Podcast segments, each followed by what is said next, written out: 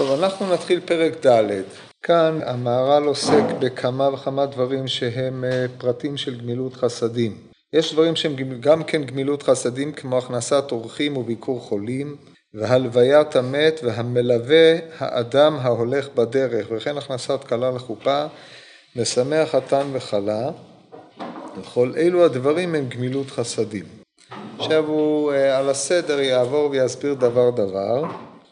בפרק מפנים, אז כתוב שם מפנים ארבע וחמש אה, קופות מפני האורחים ומפני ביטול בית המדרש, כך אומרת המשנה.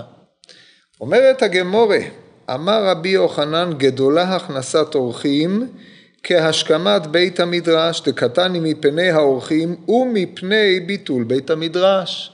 כיוון שאי אפשר לכתוב את המילים אה, באותו זמן, חייבים אה, לכתוב אותם זה ליד זה, אז גדולה הכנסת אורחים, כן, כי מפנים ארבע וחמש קופות, מפני האורחים ומפני ביטול בית המדרש, משמע ששקלו אותם זה לזה. ביטול בית המדרש זה כדי לאפשר לתלמידים להתכנס, כיוון שאין להם מקום להיות, אז מותר לפנות את הקופות האלה כדי שהם ישבו באותו מקום. הרי שביטול בית המדרש או מניעת ביטול בית המדרש או קיום המדרש והכנסת אורחים לדעת רבי יוחנן שקולים זה לזה. רב דימי מנהר דעה אמר יותר מהשכמת בית המדרש או ביטול בית המדרש דקתני מפני האורחים והדר מפני ביטול בית המדרש זאת אומרת מאחר שהתנא נקט בסדר הזה אף על פי שאי אפשר היה לכתוב את שני הדברים במילה אחת צריך להקדים דבר לדבר הרי שלדעת רב דימי הקדמת האורחים לביטול בית המדרש מורה על אה, החשיבות היתרה שיש באורחים לעומת ביטול בית המדרש.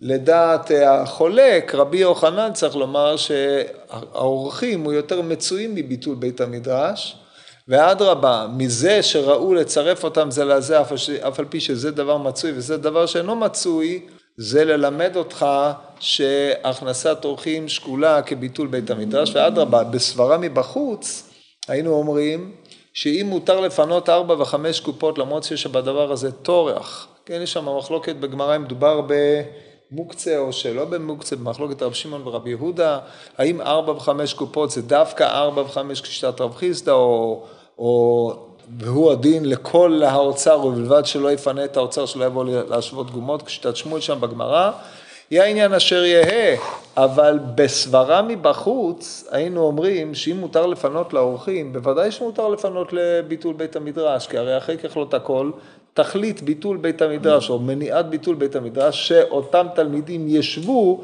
במקום הקופות, כדרך שאותם אורחים ישבו במקום הקופות.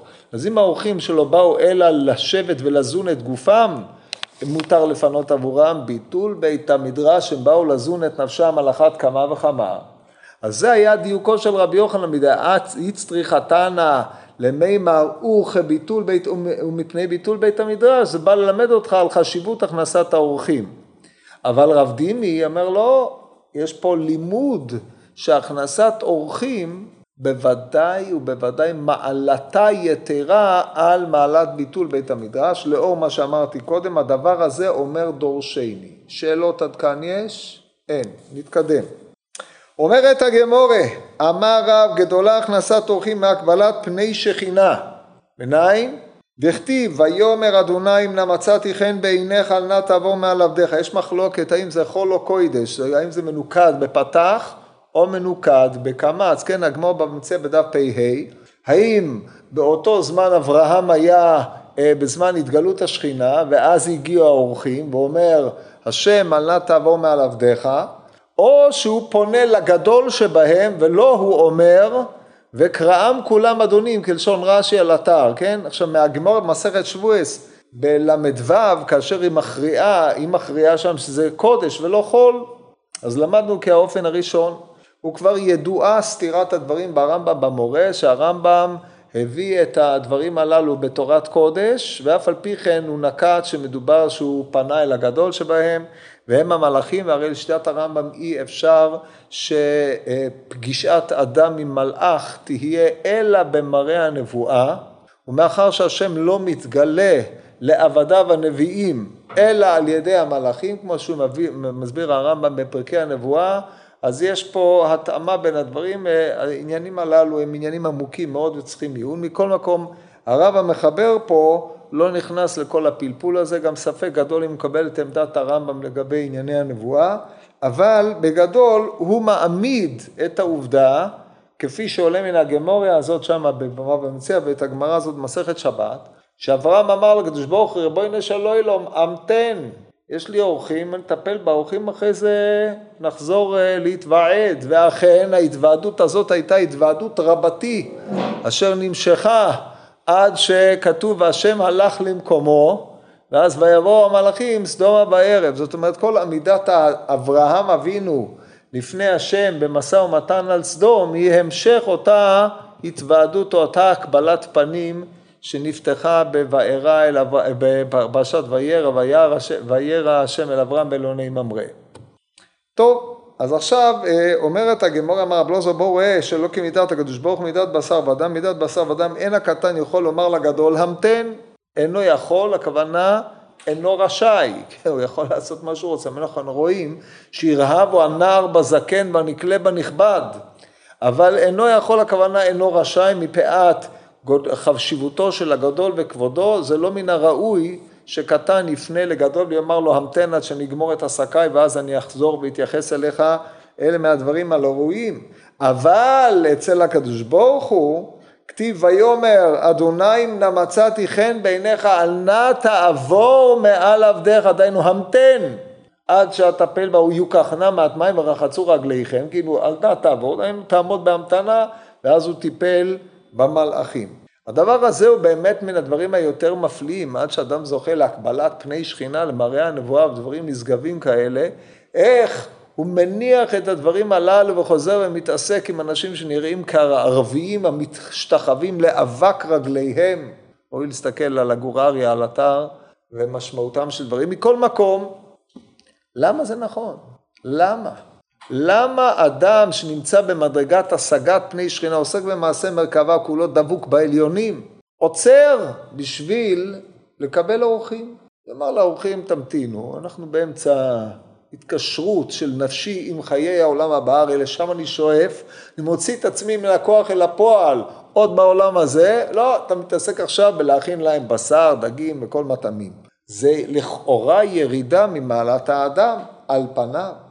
אומר המהר"ל לא ולא, אלא אדרבה, פה נראה דברים נשגבים ביותר. הדברים, אה, מאחר שיש פה צורך לענות על איזושהי, איזשהו קושי גדול, מטבעם של דברים, התשובה היא לא פשוטה. וכשאצל המהר"ל התשובה היא לא פשוטה, אז הוא משתמש במונחים, הדברים ברורים, כן? זאת אומרת, ברורים לא במובן של, אה, כבר אמרתי את זה כמה פעמים, לא במובן של הדבר ברור, נטול כל ספק או נטול כל אה, עמעום, אלא הוא אבידנטי בלשון אה, לעז, דהיינו יש בו ברירות, ברירות זה אבידנטיות, אשר זורחת עליו אור ההבנה באופן עצמי, זה ברירות באופן אחד, והדבר השני של ברורים זה בבחינת ברו לכם איש, ורדו אליי, מי אמר את זה? יפה, ברור זה לשון ברור, בר... תבררו, תבחור, מלשון בוירר. הדבררים ברורים פירושו של דבר הוא ברר אותם מתוך שלל כל הביאורים ואותם הוא הציע, לה, לה, הציע פה ומתוך כך אתה מבין שאתה עכשיו צריך להתאמץ כדי לראות את האור הזורח מהם מפני שאם אתה לא רואה אז תתלה את החוסר העניין בקוצר המשיג ולא בעומק המושג. זה בעצם הסיפור פה, אם כי הוא לא משתמש במונח הזה, אבל אתם תראו פה הוא משתמש במונחים דומים, והדברים פה עמומים עד להפליא. טוב, אז עכשיו בואו נראה איך הוא מבאר את הדבר הזה. הדבר הזה נחשב דבר גדול, דהיינו הקבלת אורחים או קבלת האורחים. דבר הזה נחשב דבר גדול כמו מישהו משכים לבית המדרש שעושה לכבוד התורה גם כן. למה? השכמת בית המדרש, לא מדובר באדם שהולך לבית המדרש בעצלתיים, אלא אדם שמשכים לבית המדרש. בזה אומר לך הגמרא, הקדימו אה, נפשיו, קדימו וחשוכה לבית מדרש, כי יחיד תורכו חיי. ככה אומרת הגמוריה, מימד רבי יוחנן בברכות. אומרת, השכמת בית המדרש, לא עצם העובדה שאתה מגיע לבית המדרש, אלא אתה משכים. זה מפני שאתה מקדים לכבוד התורה. זה שאתה צריך להיות שם, זה יפה, טוב, ממילא מה שאתה צריך לעשות למי שהוא מבאי בית המדרש, אבל ההשכמה מורה על ההתעוררות היתרה לכבודה של התורה, כן? זה, זה ההשכמה והאיחור. אף על פי כן, אמרו לך, תדע לך, זה שאתה משכים בכבוד התורה, כל זה טוב ויפה, הכנסת אורחים שקול לזה לדעת רבי יוחנן. למה? מי טיימה. אומר הרב, ובמשנה, מסכת אבות פרק ג', גם כן, כאמר חביב האדם שנברא בצלם אלוהים. צלם אלוהים זה אחת הסוגיות החמורות במשנתו של המהר"ל, ושם במשנה בג' י"ד הוא מעריך מאוד בעניין הזה, זה, זה יסוד לכמה וכמה תורות אצל המהר"ל. בגדול יש לו שני ביאורים. הביאור הראשון הוא ביאור מאוד מפתיע, ראוי לקרוא את כל הפרק הזה, את כל המשנה, את כל ביאורו על המשנה שם. אבל בגדול הביאור הראשון הוא מאוד מפתיע, וזה שהאדם הולך זקוף קומה.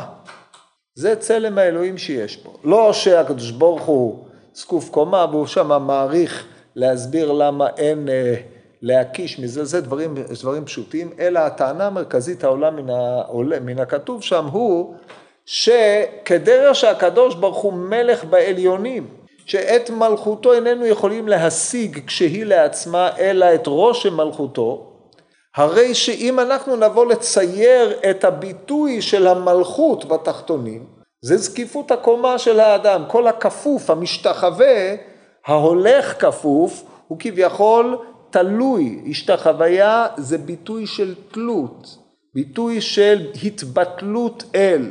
זקיפות הקומה בבחינת הנה, הנה כמה אלומתי וגם ניצבה והנה תסובנה אלומותיכם ותשתחוונה לאלומתי. האלומה של יוסף היא עומדת ניצבה ואלומותיהם של האחים כולם הופכים להיות תלויים.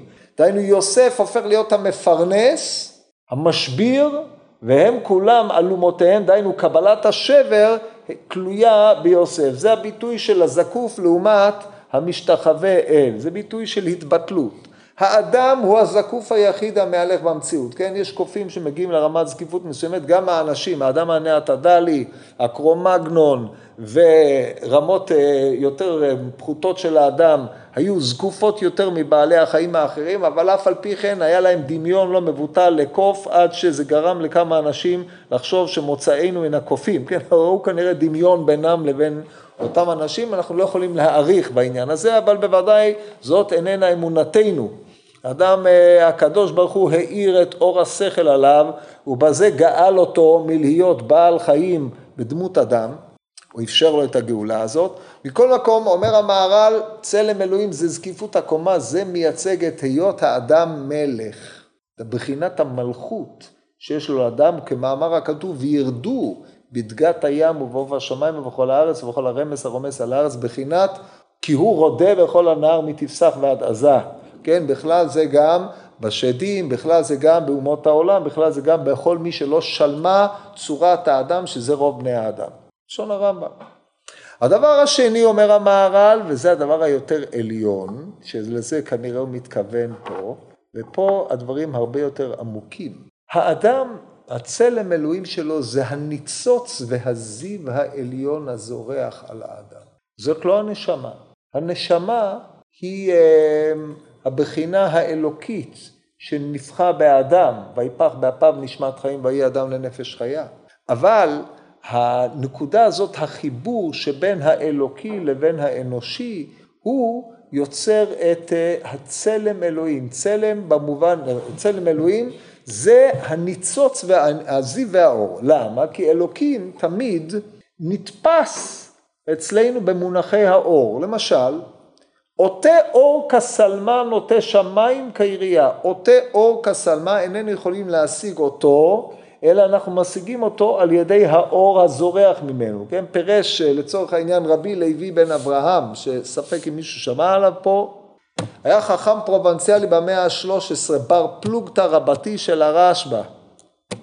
בעל מחבר סדרת ספרים שיצאה לאחרונה, ושם בביאורו לתהילים קד, אור כסלמה, הוא מפרש שהדרך להשיג את האלוה הוא רק על ידי מלאכיו, כמובן הוא מחזיק בעמדה רמב"מית מובהקת, שאי אפשר לו לאדם להשיג אלא על ידי מלאכים, שזה האספקלריה הלא מהירה. המהר"ל עצמו נוקט עמדה דומה שם בפרק בפרקי אבות. מכל מקום, ההשגה היא האור הזורח עלינו, כן, נשא עלינו אור פניך השם, כי באור פניך נתת לנו. אנחנו משתמשים במובן אור, במונח אור, זה מיוסד על אבן עזרא, שזה הגשם הכי לא גשמי שיש. כן, אחרי זה בעקבות זה הרמח"ל, כשהוא מדבר על הספירות, משתמש במונח אה, אה, המאורות, אורות וכן הלאה וכיוצא בדברים האלה, הם תפסו את האור לא כמו שאנחנו תופסים אותו היום כאיזה גל או אוסף חלקיקים, פוטונים ש... שהם מה שהם, אבל הם ראו בזה דבר מופלא ונשגב. אם כן, האור הזורח על האדם, צלם שלו, דהיינו מיעוט הדמות שבו היא הזיו שיש באדם, והיא החלק האלוקי שבו. עכשיו, מצד אחד האדם הוא פחות מהמלאכים. מאידך גיסא, כי הרי ילוד אישה קרוץ חומר סופו לעפר. מאידך גיסא, וזה הריטליה בפלוגתא דקמאי, כמו שבנפש החיים מביא בתחילתו הפשטנים לעומת המקובלים. מאידך גיסא, לטענת המהר"ל, האדם יש בו עניין שהוא גבוה מן המלאכים. כי המלאכים, וזה כבר ידוע שהמלאכים נמשכים כולם משם אלוהים. והאדם ויפח באפיו נשמת חיים, שם הוויה ברוך הוא שיש בו באדם, לכן האדם במעלה יתרה, כמו שהעריכו המקובלים בעניין הזה, והמהר"ל אומר את הדברים הללו מפורש ביחס לצלם אלוהים, שצלם אלוהים היא הנקודה שבו העניין היותר נעלה מן המלאכים, חוזר ושוכן בחלק היותר פחות, הפחות מן המלאכים, דהיינו בחינת הילוד אישה, קרוץ חומר, האדם בהיותו גשם בעולם הזה. נקודת החיבור הזאת, המופלאה, שאין לנו השגה בה, מבחינת כושר רוחני בגשמי, כהן מפעיל לעשות כביאור הרמ"א, זה עצמו הנקודת הצלם אלוהים.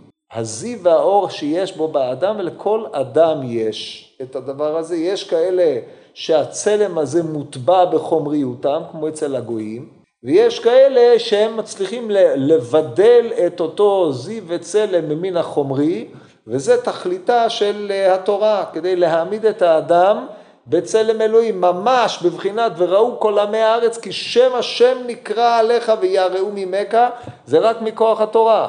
כן, אלו תפילין שאמר רב אליעזר הגדול, אלו תפילין שבראש. תפילין זה נקודת החיבור בינינו לבינו איתלה, דיברנו על זה כמה פעמים. אז זה עד כאן המבוא. עכשיו ננסה על פי המבוא הזה לראות את דברי המהר"ל הללו. ובמשנה גם כן כאמר חביב אדם שנברא בצלם אלוהים וכאמר חביב ניסים שמדובר על האדם באשר הוא האדם. אחרי זה חביבין ישראל שניתנה להם כלי חמדה שבו נברא העולם. שתי מדרגות, יש האדם וישראל. כל אדם יש בו את הצלם, אבל יש על זה, יש אנשים שמצליחים להגיע למדרגה שעליה נאמר בתהילים ע"ג, בעיר צלמם תבזה. האלוהים שבצלם הוא הוטבע לגמרי, נעלם. ובמקום זה יוצא צלם של חיית טרף, כן, זה אומות העולם, כן, כמו שכתוב, ממשל אותם זאב ערבות ישבביהם, נמר שוקד על עריהם, עלה אריה מסובכו, משחית גויים נסע ממקומו, ככה ממושלים אומות העולם, כי מי שלא מתקן את מידותיו ולא מאפשר לצלם הזה לזרוח, הרי הוא נתבע, והכוחות הללו הופכים להיות כוחות של רוע.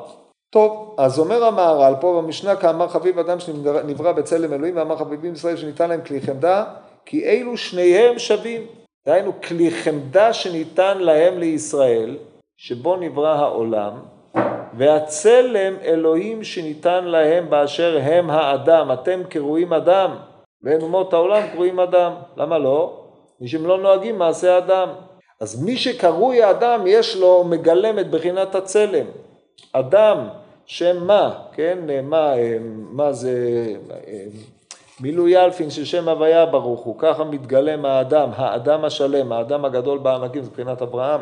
וכלי חמדה שנברא בעולם ניתן לישראל, ניתן לישראל כאומה. אז יש לנו מה שהתורה ניתנה לעם, לעם, לעם ישראל, שממלכת כהנים וגוי קדוש, וזה על ידי התורה, ואבדיל אתכם מן העמים להיות לי, ואין הבדלה זו אלא בקיום מצוות התורה, שאחרת במה אנחנו נבדלים מן הגויים, ויש את הצד האישי, הצלם הניתן לו לאדם באשר הוא מוציא את אדמיותו מן הכוח אל הפועל והוא לא אה, חיה בדמות אדם או בהמה בדמות אדם כמו שהרמב"ם אומר פירוש המשנה בבא קמא ג' משהו, אה, אה, ד' ג' על אה, שור שישראל שנגח שור של גוי, תסתכלו שם, חשוב מאוד.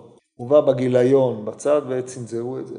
טוב, הלאה, אומר, אומר המהר"ל, וכאמר רב דימי, שהוא יותר, אז זה שיטת רבי, זה שיטת רבי יוחנן, חביבים ישראל, חב, חביב אדם, חביבים ישראל. אשר על כן, בקבלת אורחים, כמו שהוא יפרש להלן, אתה מקבל את הצלם אלוהים. בהכנת מקום לבית המדרש, הרי אין מדרש פחות משלושה, אתה מקבל את חביבותה של התורה שבכלי חמדה שבה נברא העולם, כיוון שהמשנה שקלה אותם זה לזה חביבה, חביב אדם וחביבין ישראל, אז השקילות הזאת מופיעה במרומז במשנה לטענת רבי יוחנן. וכאמר רב דימי שהוא יותר מהשכמת בית המדרש, כי השכמת בית המדרש זה כבוד התורה, אבל הכנסת אורחים, כבוד אלוהים עצמו. להכניס האורח לביתו ולכבדו, בשביל שנברא בדמות וצלם אלוהים. הדברים הללו הם צריכים ביאור נפלא, הם על פניו לא מובנים. וזה שאתה מכניס אורח לביתו ואתה מכבד אותו, זה כבוד אלוהים? במה? ודבר זה נחשב כבוד השכינה עצמה, שימו לב למילה עצמה, יותר מכבוד התורה. כבוד התורה איננו כבוד אלוהים, הוא כבוד התורה. יש מונח כבוד אלוהים, כמו שכתוב, כבוד אלוהים הסתר דבר, כבוד מלכים חקור דבר. יש כבוד התורה, שכמו שאומרת הגמורה במגילה, כבוד התורה שאני, ויש מושג שנקרא כבוד שכינה. כן, שכינה עצמה נקראת כבוד. אז הוא אומר, ועכשיו המהר"ל מדגיש את זה, זה כבוד שכינה עצמה. מה, על מה מדובר פה בדיוק? נקרא עוד קצת. ולכך התנא מקדים זה שאמר חביב אדם שנברא בצלם אלוהים ואחר כך חביבים ישראל שנתן להם כלי חמדה. זאת אומרת רב דימי לשיטתי כי איכי דמתניתין דידן אקדמי הייתנא מפני אורחים למפני ביטול בית המדרש הכי נמי אקדמי במסכת אבות חביב אדם שנברא בצלם רק אחרי זה חביבים ישראל שניתן להם כלי חמדה. עכשיו בלא, לולי, לולי דברי רב דימי וההכרח אז אין הכרח כלל כמו שאמר לך רבי יוחנן הרי סדריו של הדברים היה אדם ישראל. האדם או שאנחנו מדברים על מין האדם או שמדברים על האדם באיש, כן, על היחיד שהוא עצמו נברא בצלם אלוהים ואחרי זה ישראל הם באים בתור אומה, אחרי היחיד. אז לכן לפי רבי יוחנן הרי זה סדרם של דברים, אי אפשר היה להגיד חביבים ישראל שניתן להם כלי חמדה שבו נברא העולם חביב אדם שנברא בצלם, כי זה לא סדר התורה. אחרי שהתורה סודרה באופן הזה שאדם נברא בצלם, ויברא אלוהים את האדם בצלמו, ורק אחרי זה ניתנה התורה לישראל, אחרי כך וכך דורות, אז לכן התנא סידר את זה ואין ללמוד מהסדר הזה, אלא שקילותם של דברים, כמו שאמרנו פה.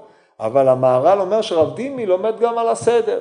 אז כל אחד לפי מה שהוא, אבל זה לא, לא מפני הסדר הוא הכריח את הדבר, אלא מפני שהיה הכרח לדבר, הוא טוען שהתנא סידר את זה כפי שהוא סידר, ואנחנו את ההכרח הזה של עדיפותה של הקבלה, הכנסת אורחים מהשלמת בית המדרש או ביטולה, אה, צריכים להסביר פה. עכשיו הוא נכנס לביאור. דע לך, דווקא להכניס אורחים כאמר, שפנים חדשות באו לביתו, וכאשר פנים חדשות באו לביתו מקבל פנים חדשות בכבוד, זהו כבוד השכינה, כי חביב האדם שנברא בצלם אלוהים. ורב אמר גדולה הכנסת אורחים מהקבלת פני שכינה, וכל זה מטעם אשר אמרנו, כי הקבלת פני שכינה אין רואה השכינה בעצמו, כי לא יראני האדם וחי. ואין דבר זה כמו הכנסת אורחים שהוא מכבד האדם כאשר באו אליו פנים חדשות ונראה אליו פנים חדשות והוא מתחבר לגמרי אל צלם אלוהים. ודווקא פנים חדשות כמו האורח שמכניס אותו לביתו והוא מתחבר אליו עתה, דבר זה נחשב כאילו התחבר לשכינה. אילו דברים עמוקים מאוד, כאשר תבין ההפרש שיש בין הכנסת אורחים והקבלת פני שכינה, כי אין לפרש יותר מזה. כן, בעצם כל מה שהוא כתב פה, הוא פשוט חזר על אותם דברים, ואת הביאור השאיר ללומד אלו דברים עמוקים מאוד, זה דברים חמורים וקשים מאוד להבנה. עכשיו הוא לא מפרש בשום מקום יותר. במסכת אה, שבת בדקתי בחידושי אגדות למהר"ל, דבר שהוא בדרך כלל קורה, הוא מעתיק. כנראה שחידושי האגדות קדמו לנתיבות עולם, אז הוא העתיק פה את מה שהוא כתב שם, וגם שם הוא כתב אין לפרש את הדברים לעוצם עמקותם, והשאיר את הדברים סתומים וחתומים כמו שהם לפנינו. אז אנחנו צריכים לפחות לנסות לקרב את הדברים אל השכל, להבין על מה מדבר פה הרב, כי הדברים באמת אה, קשים מהבנה. טוב, אז אה, יש פה כמה היגדים, קודם כל ננתח את ה... נגדיר את ההיגדים השונים, ואחרי זה מתוך זה ננסה להבין את ההיגיון בדבר. ההיגד הראשון, טוען המהר"ל, הכנסת אורחים כבוד אלוהים עצמו, להכניס האורח לביתו ולכבדו בשביל שנברא בדמות ובצלם אלוהים. זה א'. עכשיו על הדבר הזה הוא חוזר עוד פעם, כאשר הוא טוען שזה כבוד השכינה עצמה, וזה יותר מן התורה. לאחר מכן הוא כותב, דע לך להכניס אורחים כאמר, דווקא אורחים שזה פנים חדשות. אבל אם אתה מארח את חבר שלך, או דבר שאתה, מי שנמצא איתך בחיבור, אתה מזמין איזה משפוחה, שאתה בדרך כלל מזמין אותם או מוזמן אליהם, זה לא הכנסת אורחים שעליה דובר פה. מדובר פה רק על פנים חדשות, וכפי שנראה להלן, מדובר פה רק על מישהו שזקוק לאותה הכנסת אורחים. אורח זה לא איזה אדם שהזמנת אליך הביתה כי חברתו נעימה לך ואתה בזה מבלה את ה... אתה מעוניין לשבת בחברתו. אורח זה הלך שנמצא במצוקה ואתה מביא אותו, נותן לו קורת גג ונותן לו, אה, שובר את רעבונו. זה האורח. יכול להיות שחברתו לא מעניינת אותך כהוא זה, יכול להיות עוד אה, כל מיני דברים, יכול להיות שאתה לא יכול לסבול את הנוכחות שלו, את הריח שלו ועוד אילו דברים המתלווים לאותו הלך שאתה לא מכיר בכלל, אבל אף על פי כן הכנסתו תחת קורת הגג שלך, זה הפנים החדשות וזה כהקבלת פני שכינה.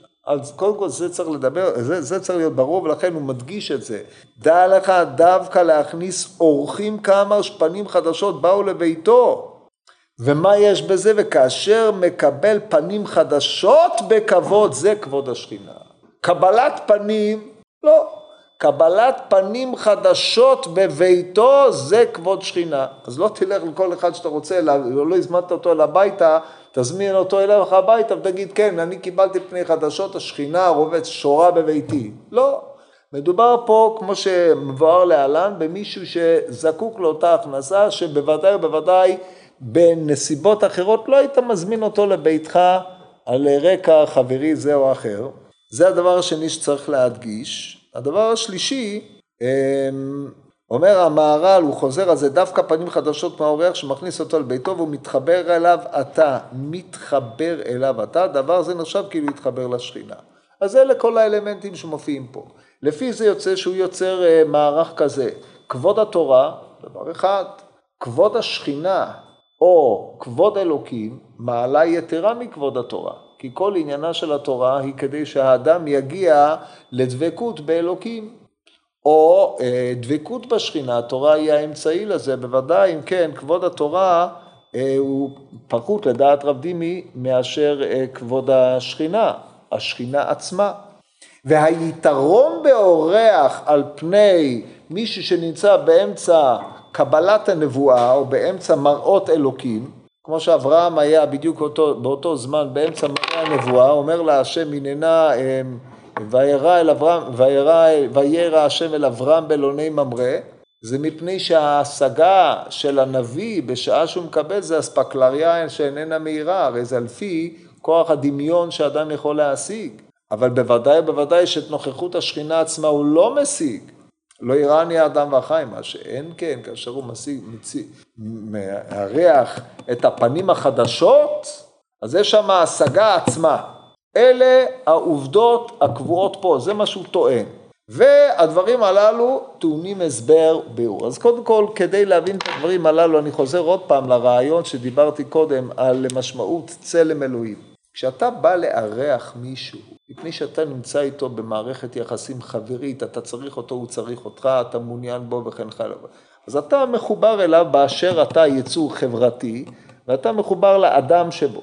כשאתה מקבל פנים חדשות, מישהו שאתה לא מכיר, מישהו שזקוק לך, פה בנקודה הזאת, הנקודה, ההתחברות היחידה שלך איתו, לטענת המהר"ל, היא מפני שהוא, אתה, אתה מיטיב לו, אתה גומל איתו חסדים, הרי זה בדיוק ההקשר, כמו שיביא להלן בגדולה לגימה, שאתה משפיע עליו מטובך, מחד גיסא, מאידך גיסא, האדם, האדם שבא אליך, באשר אתה משפיע עליו מטובך, נושא בו את צלם אלוהים. צלם אלוהים, אתם יכולים לחשוב על זה, זה זיו שהוא נטע בכל אחד ואחד. אז כאשר אתה פוגש ומתחבר אליו, אתה לא מתחבר אל האיש, כי את האיש אתה לא מכיר. אתה אדרבה, אתה זן אותו ומסייע לו. אתה מתחבר אל הבחינה היותר עליונה שבו. וזה מה שלימדונו בפרשה הזאת של אברהם אבינו. אומר, אומר אברהם אבינו, ריבונו של עולם, עכשיו באים אליי אנשים שנושאים את הזיו האלוקי. ובמה הם נושאים את הזיו האלוהי? מפני שבאיזשהו מקום, כשאדם משפיע טובו אל האחר, הוא עצמו נוהג במידת הקדוש ברוך הוא, כמו שראינו שמידת גמילות חסדים היא גדולה מכל המידות. אבל מאידך גיסא, הוא נוהג בזה אל מישהו שהוא עצמו איננו מן המש... אה, אה, הוא, הוא לא נוהג בו אה, כמלך שמשפיע אל איזה נתין. זה לא מידת גמילות חסדים, זה כאשר אתה מרגיש אחראי לחיות אותו מפני שהוא תחת חסותך או תחת רשותך. אורח הוא לא תחת רשותך במובן השלטוני. ולכן כאשר אתה פונה אליו ומסייע לו, אתה מסייע לו לא מפני שאתה, הוא עבד שלך או, או משהו כזה, אלא מפני שיש בו בחינה שהיא משותפת איתך, וזה הבחינה היותר עליונה שבך, וזה הצלם אלוהים. שזה דבר נשגב מאוד, זו צורת חשיבה שאנחנו לא היינו חושבים כמותה. בדרך כלל האדם שמיטיב לאחר זה מפני שהוא רואה אותו מסכן והוא צריך לעזור לו וזה אחר, יש לו נקיפות מצפון, והוא רואה אותו נחות ממנו, ובתור נחות הוא עוזר לו והוא מעוניין להשתמש ושעלה יישאר בנחיתותו. זה האנה האמלוך של היצר הרע. באה התורה ומלמדת אותנו שבחינת גמילות החסדים, בפרט בהקבלת אורחים, היא לראות את נקודת הזיו שבאדם, נקודת החלק העליון, האלוקי שבאדם, שמשום זה אתה מסייע להעמיד את אותו צלם, וזה המדרגה היותר עליונה. עד כדי כך זה יותר עליון, זה יותר מכבוד התורה, מפני שכאשר אתה מפנה בשביל ביטול בית המדרש, אז התורה, אין פה ביטול של התורה, כן? אין ביטול בית המדרש, דהיינו המדרש מתקיים, כל התורה עולה, וכיוון שהעולם נברא בשביל שישמעו בו או יתקיימו בו חוקי התורה, אתה באיזשהו מקום נותן אפשרות לקיומו של, לקיומו של העולם.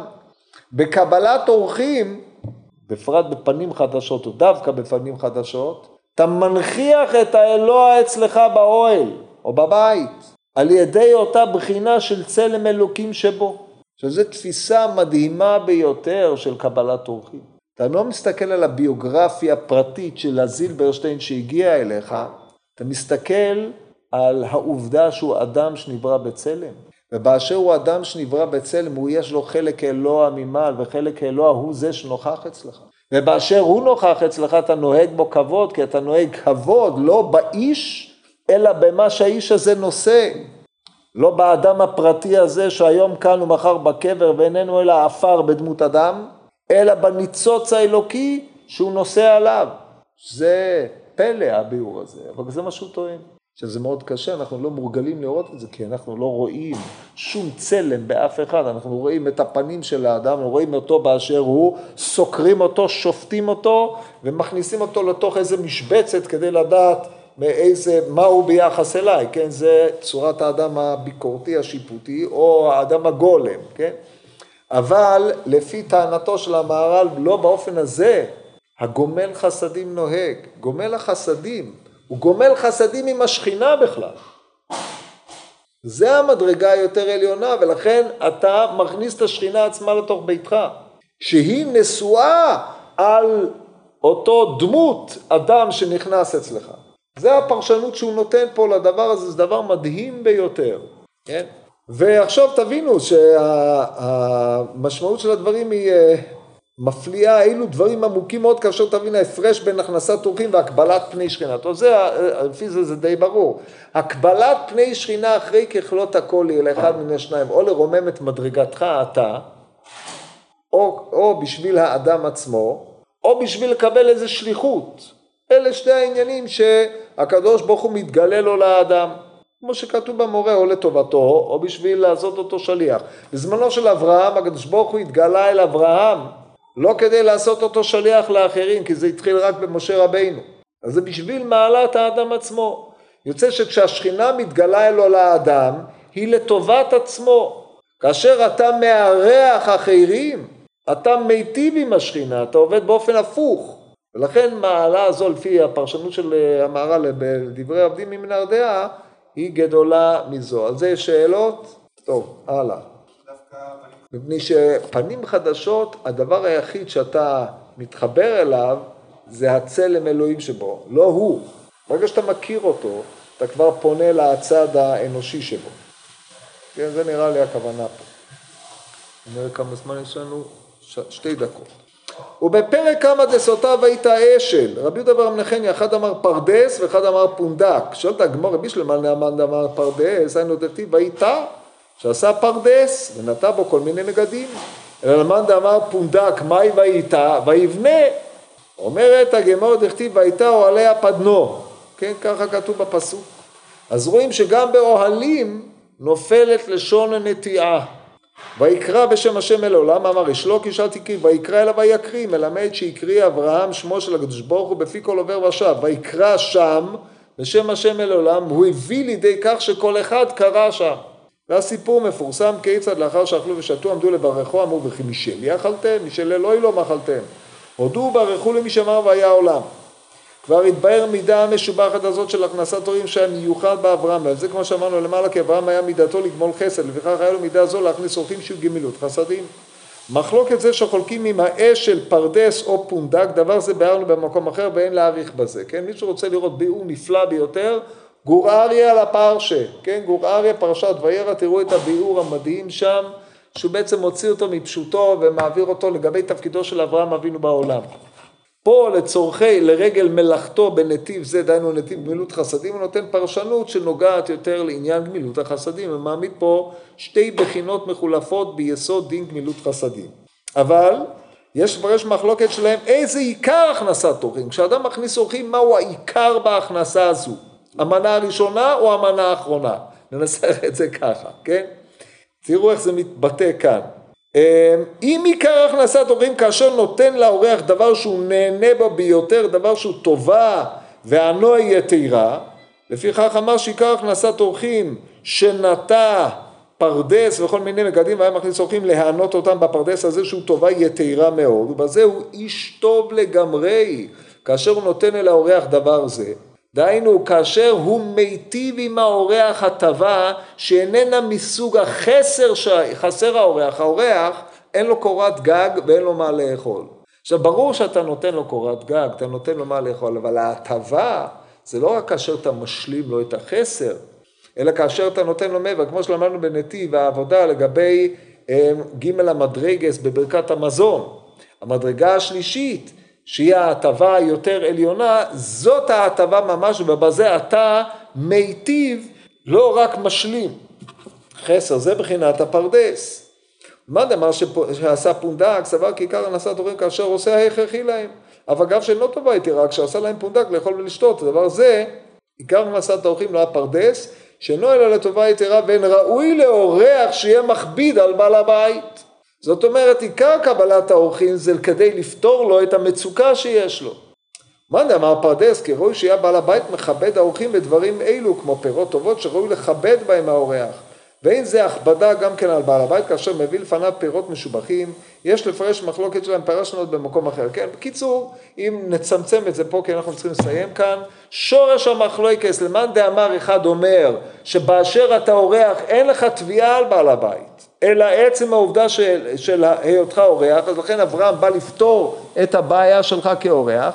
המאן דאמר השני אומר שבעל הבית יש לו עניין להיטיב איתך באשר אתה מישהו שהוא, אתה הבאת או הבאת אותו לעמדה שהוא רוצה לכבד אותך. זאת אומרת, או שאתה, אמ, אתה, בעל הבית פותר, לא רוצה, לה, האורח לא רוצה להכביד על בעל הבית, לכן אין לו תביעה כזאת מבעל הבית, או שבעל הבית רוצה לכבד את האורח ולכן הוא נותן לו את הדבר יותר. זה שני הצדדים, מבחינת האורח או מבחינת בעל הבית, זה האופן שבו לומד את זה פה, והוא הרגיש שזה לא מספיק, אז תראו את הביאור שם בתגובה.